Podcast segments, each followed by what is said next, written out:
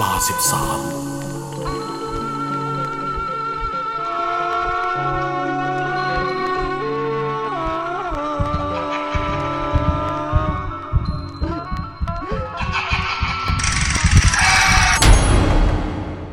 ช่วงนี้หลอน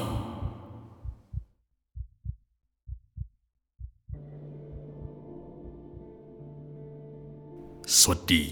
ดิฉันชื่อแพลว เรื่องที่จะนำมาถ่ายทอดต่อจากนี้ เกิดขึ้นได้สี่ปีแล้ว โดยเรื่องนี้มีหลายคนที่เป็นผู้เสียหาย เพราะถูกโกงเงินแชร์ หนึ่งในนั้นคือเจน ซึ่งเป็นเพื่อนที่เพิ่งรู้จักกันได้ไม่นาน แต่ประสายงานที่เราทำเหมือนกัน เลยทำให้ได้คุยกันมากขึ้น และเป็นเพราะถูกโกงเงินแชร์เหมือนกันด้วย โดยเท้าแชร์คนนี้ เธอชื่อว่าสาย สายเป็นคนที่พวกเราเคยไว้ใจ แต่สุดท้ายเชิดเงินหายเข้ากลีบเมฆในความที่เป็นแชร์วงใหญ่ จึงมีลูกแชร์ตามตัวสายอยู่ตลอด แต่พอสี่เดือนหลังจากที่สายหายหน้าไป สายได้ติดต่อมาโดยการโทรหาเจน เพื่อขอร้องไม่ให้คนในวงแชร์ตามไปทวงเงินจากพ่อของสายอีกจะได้ไหม สายอ้างว่าพ่อ ไม่เกี่ยวข้องไม่รู้เห็น ว่าสายทำอะไรไว้ แต่หลังจากที่พ่อรู้ก็ทุกข์ใจมาก ส่วนพี่สาวของสาย ก็แทบจะตัดพี่ตัดน้องแล้ว แม้แต่แฟนของสาย ก็ขอเลิก แถมยักยอกเงินไปส่วนหนึ่ง สายไม่มีเงินติดตัวเลย ซึ่งเจนก็รีบประชุมสายให้ฉันฟัง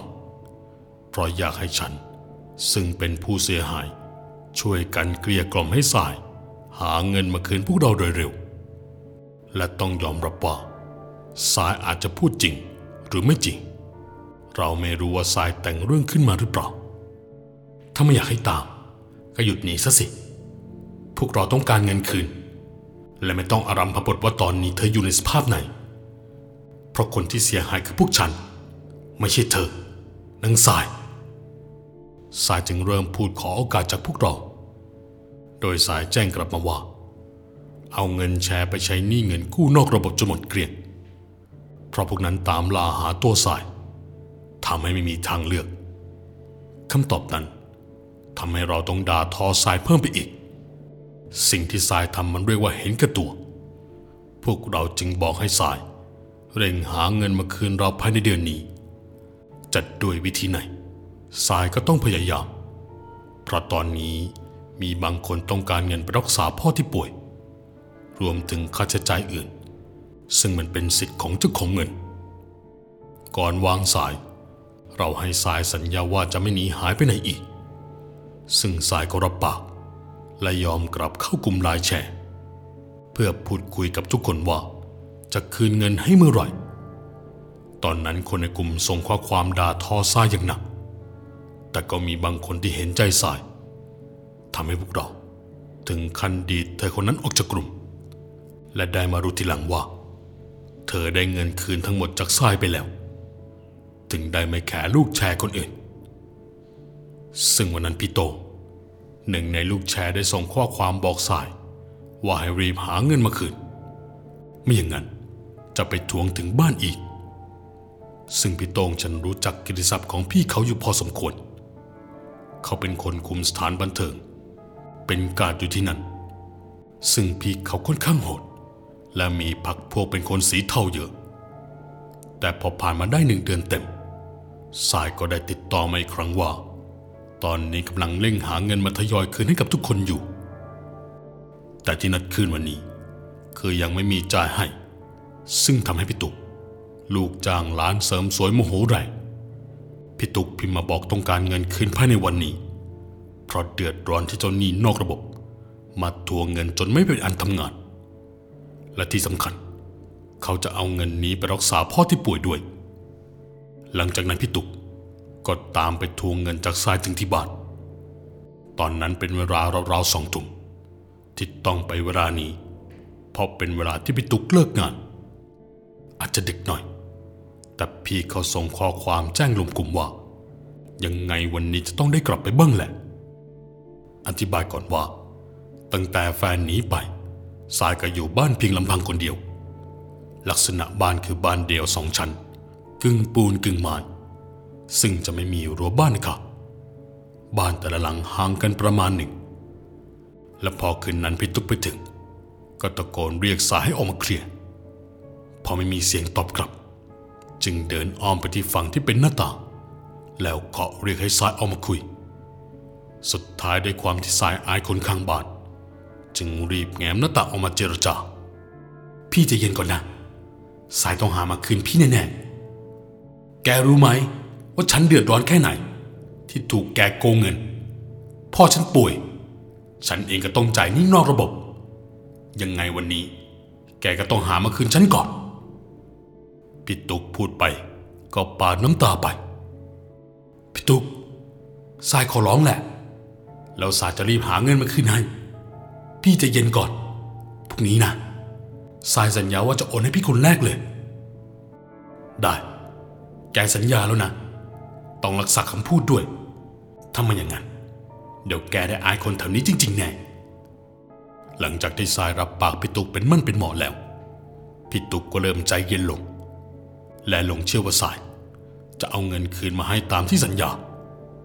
พี่ตุกก็เลยแชทเล่าให้เจนแบบส่วนตัว ราะสนิทกับเจนเพียงคนเดียวในวงแชร์ซึ่งเจนบอกว่าไม่โกรธ ที่พี่ตุกขอให้สายคืนเงินให้แกก่อนเพอรู้ว่าพอพี่ตุกป่วยหนักต้องใช้เงินมาก แต่พอถึงกำหนดคืนเงินสายก็เงียบหายจากพี่ตุกไปอีกครั้ง ไม่ติดต่อ ไม่รับสายใดๆเลยทำให้พี่ตุกตามมาทวงสัญญาถึงที่หน้าบ้านแต่พี่ตุกก็ไม่ได้แจ้งทางไลน์ให้พวกเรารู้ว่า แกได้เงินคืนหรือยัง พอเวลาสองทุ่มของคืนถัดมา ปรากฏเป็นชัดลน์จากพี่ตุกเด้งขึ้นมาว่า ไปตามนางทรายถึงบ้าน แต่ยังหน้าด้านไม่คืนเงิน ใครก็ได้ ช่วยเอามันไปเข้าคุกทีซึ่งฉันก็ส่งแชทให้พวกเรารวมตัวกันแจ้งความด้วย แต่พอผ่านไปประมาณ 20 นาที เจนก็พิมพ์ลงกลุ่มว่าพี่ตุกเสียชีวิตจากอุบัติเหตุรถชนเมื่อคืนนี้ ใครเป็นคนพิมพ์กันแน่ ทุกคนก็สงสัยว่าเจนต้องการอะไร เจนพูดเล่นทำไม เพราะทุกคนไม่คิดว่าพี่ตุกตาย เพราะคนตายที่ไหนจะส่งข้อความมาได้ พอเจนถูกติงก็ทำให้เจนต้องส่งภาพนางงานศพของพี่ตุกลงกลุ่มในทันทีเจนล่าว่าตอนนั้นพี่ตุกเสียแล้วจริง ๆ ตอนนี้เจนกำลังกลับจากงานสวดศพทำให้พวกเราต่างก็พากันตกใจ ฉันถึงถามว่า แล้วมือถือของพี่ตุกอยู่กับใคร อาจมีคนพิมพ์ข้อความมาส่งแทนพี่ตุกแต่เจนบอกว่า มือถือใส่อยู่ในโลงศพปิดเครื่องก่อนปิดฝาโลง มันเป็นไปไม่ได้หรอก ใครจะพิมพ์นอกจากคนในโลง และคราวนี้สายก็เริ่มติดต่อถามผ่านไลน์กลุ่มว่าพี่ตุกแกเสียไปแล้วจริงๆใช่ไหม ไม่ได้แกล้งอำกันใช่ไหม จะบ้าเหรอใครจะมานั่งรอเล่นเรื่องความตาย แกก็ระวังตัวไว้เถอะสาย สักวันพี่ตุกจะทวงเงินคืน พอเจนพูดอย่างนั้น สายก็รีบโทรมาคุยกับเจนเป็นการส่วนตัวว่า เมื่อคืนก่อนจะนัดคืนเงินพี่ตุกช่วงเวลาราวๆสองทุ่ม ตอนที่สายหลบอยู่ในบ้าน สายได้ยินเสียงรถปอเต็กตึงดังอยู่นาน หลังจากนั้นได้สิบนาที ปรากฏเป็นเสียงพี่ตุก มาเคาะเรียกตรงข้างหน้าต่าง แต่สายไม่ยอมเปิดไปคุยด้วย รอจนเสียงนั้นเงียบไป จนเวลากระทั่งสี่ทุ่มพี่ตุกก็มาเคาะเรียกอีก สายกลัวมากว่าพี่ตุกจะทำอันตรายอะไรสาย ก็เลยเดินไปหลังบ้าน ค่อยๆแอบดูว่าพี่ตุก แกถืออาวุธอะไรมาด้วยหรือเปล่า แต่ก็เห็นเป็นเงาตะคุ่มตะคุ่ม คือยังดูไม่ออกว่ามีอะไรในมือใหม่ จึงได้แต่จ้องเขม็งอยู่อย่างนั้น นานประมาณเกือบ 20 นาที จากนั้นพี่ตุกก็เดินวนไปทางหน้าบ้านสายใช้จังหวะนี้ รีบกลับเข้าไปทางประตูหลังบ้านคืน แต่ลูกปิดมันดันค้างแล้วเด้งหลุดจนเกิดมีเสียง จังหวะนั้นสายภาวนาขอให้พี่แกไม่ได้ยิน แต่โชคไม่เข้าข้างหลังจากที่สายเข้ามาแอบตามเดิม ก็เริ่มได้ยินเสียงคนเดินลากอะไรสักอย่าง มาหยุดอยู่ตรงหน้าประตูหลังบ้านทำให้มั่นใจว่าต้องเป็นพี่ตุกนาทีนั้นหวาดเสียวว่าพี่ตุกจะเข้ามาทำร้ายทำให้สายรีบวิ่งไปแอบอยู่ใต้โซฟา ซึ่งตั้งอยู่ที่หน้าทีวี แต่ก็นึกขึ้นได้ว่าพี่ตุกแกจะเข้ามาได้ยังไง ก็บานลงก่อนซะทุกจุด แต่เชื่อไหมว่า หลังจากที่คิดจบ ก็ได้ยินเสียงคนเดินรางอะไรบางอย่างเข้ามาในบ้านทันที เสียงนั้นดังมาจากหลังบ้านทำให้สายที่นอนมอมอยู่ ต้องแอบมองไปอย่างไม่คาดสายตา ซึ่งภายในบ้านมีอยู่จุดเดียวที่เปิดไฟทิ้งไว้ คือตรงทางขึ้นลงบันได ในจังหวะที่พี่ตุ๊กเดินเข้ามาในบ้านได้สายเห็นพี่ตุ๊กลากขาตัวเอง เหมือนกับว่าแกบาดเจ็บอยู่ สายคิดไม่ออกว่าพี่ตุ๊กเข้ามาได้ยังไง สายกลัวจนฉี่ราดตอนที่พี่ตุ๊กเดินลากขาตามหาสาย ปากก็ร้องถามว่าเอาเงินกูคืนมา ในวินาทีนั้นทำเอาสายขนหัวลุกขึ้นมายังบอกไม่ถูก พยายามอยู่นิ่งให้มากที่สุด และใจก็เริ่มภาวนาขออย่าให้พี่ตุ๊กเดินไปเปิดสวิตไฟเลย ไม่อย่างนั้นคงหาสายเจอได้ไม่ยาก สายเล่าว่าเดชบุญที่วันนั้น พื้นที่โซฟาหน้าทีวีค่อนข้างรก เพราะวันนั้นสายขนพวกเสื้อผ้าที่ไม่ได้ใช้ออกมา แล้วหรือคนเพื่อที่เอาไปขายหาเงินใช้หนี้มันจึงเต็มไปด้วยกองเสื้อผ้า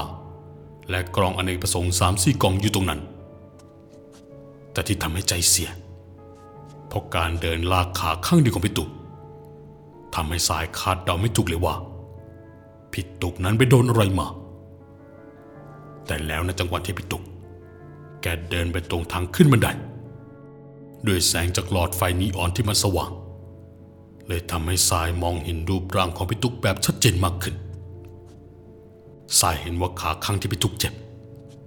มีแผลชะกันจนเห็นกระดูกขาวๆโผล่ออกมานำซ้ำตามตัวยังเต็มไปด้วยเลือดแต่ที่ทำให้สายมันแทบช็อก ก็คือตรงช่วงเอวของพี่ตุกนั้น คือมันบิดเบี้ยวจนอธิบายลักษณะไม่ถูกเลย รวมถึงศีรษะของพี่ตุกนั้น ก็หันมาด้านหลัง ซึ่งไม่มีทางที่คนธรรมดาจะทำแบบนั้นได้แน่นอน แต่จู่ๆพี่ตุก ก็เดินลากขามานั่งบนโซฟานาทีนั้นหัวใจของสายมันเต้นได้เป็นจังหวะ เพราะสายได้ยินพี่ตุกพูดออกมาว่า มึงไม่ต้องแอบ กูรู้ว่ามึงอยู่ตรงนี้ หลังจากที่สิ้นเสียงนั้นพี่ตุกกระโจนตัวลงมานอนที่พื้นสายนั้นแทบสติแตกเพราะเห็นเต็มสองตาว่าหัวของพี่ตุก หันไปคนละทางกับลำตัว แต่ยังพยายามเอื้อมมือเข้ามาใต้โซฟาภาพตอนนั้นมันเร็วมากพี่ตุกเอื้อมมือมาล้วงเข้าไปในปากของสาย ตอนนั้นสายดิ้นหนีจำได้ว่าตัวเองเจ็บช่วงริมฝีปากมาก เพราะเหมือนพี่ตุ๊กเอามือมากระแทกโดนปากของสายอย่างจังๆตอนนั้นสายคลานตัวออกมาอีกฝั่ง แล้วมองกลับไปตรงจุดนั้นสายไม่เห็นพี่ตุ๊กอยู่ตรงนั้นแล้ว จึงรีบวิ่งขึ้นไปคลุกตัวอยู่ในห้องนอน แล้วโทรขอร้องพี่แก้ว พี่สาวแท้ๆของเธอ ให้มานอนเป็นเพื่อนหน่อย แต่สายก็ยังไม่เล่าว่าเห็นอะไร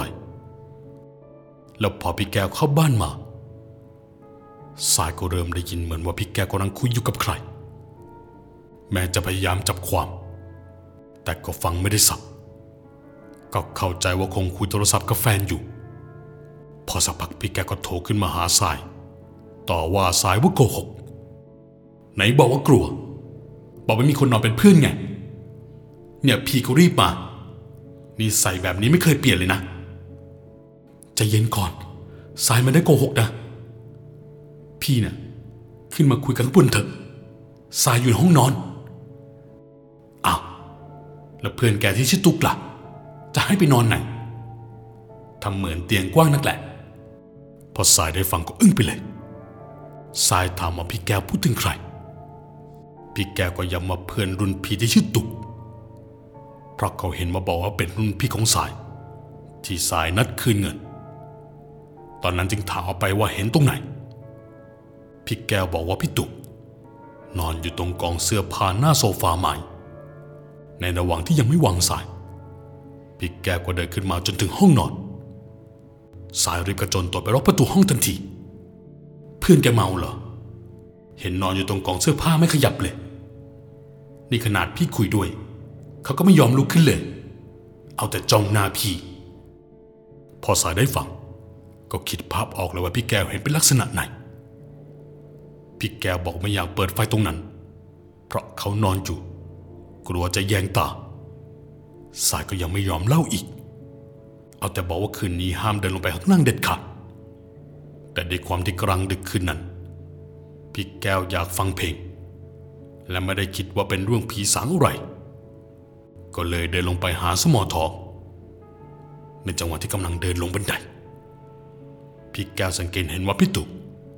กำลังเดินขากระเพลกและลากขาข้างเดียวเหมันพยายามขึ้นมายังบันไดพอใกล้เข้ามาเท่านั้นแหละทำให้พี่แก้วเห็นความจริงทุกอย่างพี่ตุกไม่ใช่คน แกจึงรีบวิ่งกับข้าห้องนอนในทันที แล้วสายก็รอให้พี่แก้วฟังตอนเช้า เช้าของวันนั้น สายเองก็จดจ่ออยู่ในกลุ่มไลน์เพราะไม่รู้ว่าเกิดอะไรขึ้นกับพี่ตุก พอเห็นลน์ที่พี่ตุกส่งมาตามเงินเอาคืนจากสายไม่ได้ ก็ทำให้สายแทบช็อก แต่สุดท้ายเจนก็มาเฉลยว่า พี่ตุกถูกรถชนเสียชีวิตคาที่ และดูเหมือนว่ากำลังรีบขี่มอเตอร์ไซค์ไปยังบ้านของสายเพื่อทวงเงิน ซึ่งแกก็คงไม่รู้ตัวว่าตัวเองจากไปแล้ว จิตสุดท้ายคือต้องการไปทวงเงินคืนจากสาย ก็เลยเป็นอย่างที่เห็นนั่นแหละ ต่อมาสายหวาดกลัว จนตอนนั้นไปหยิบยืมเงินเพื่อนไปคืน ให้กับทางครอบครัวพี่ตุกซึ่งเดือดร้อนจากเจ้าหนี้นอกระบบมาตามทวงทุกวัน ส่วนพ่อของพี่ตุกก็ได้นำเงินมารักษาอาการป่วยด้วย ส่วนหนี้ของลูกแชร์คนอื่น ไม่มีใครได้เงินคืนแม้แต่บาทเดียว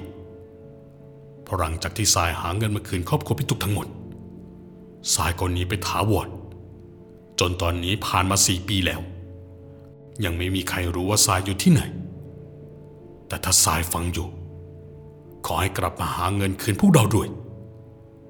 และลุงเราวทั้งหมด ก็จบลงเพียงเท่านี้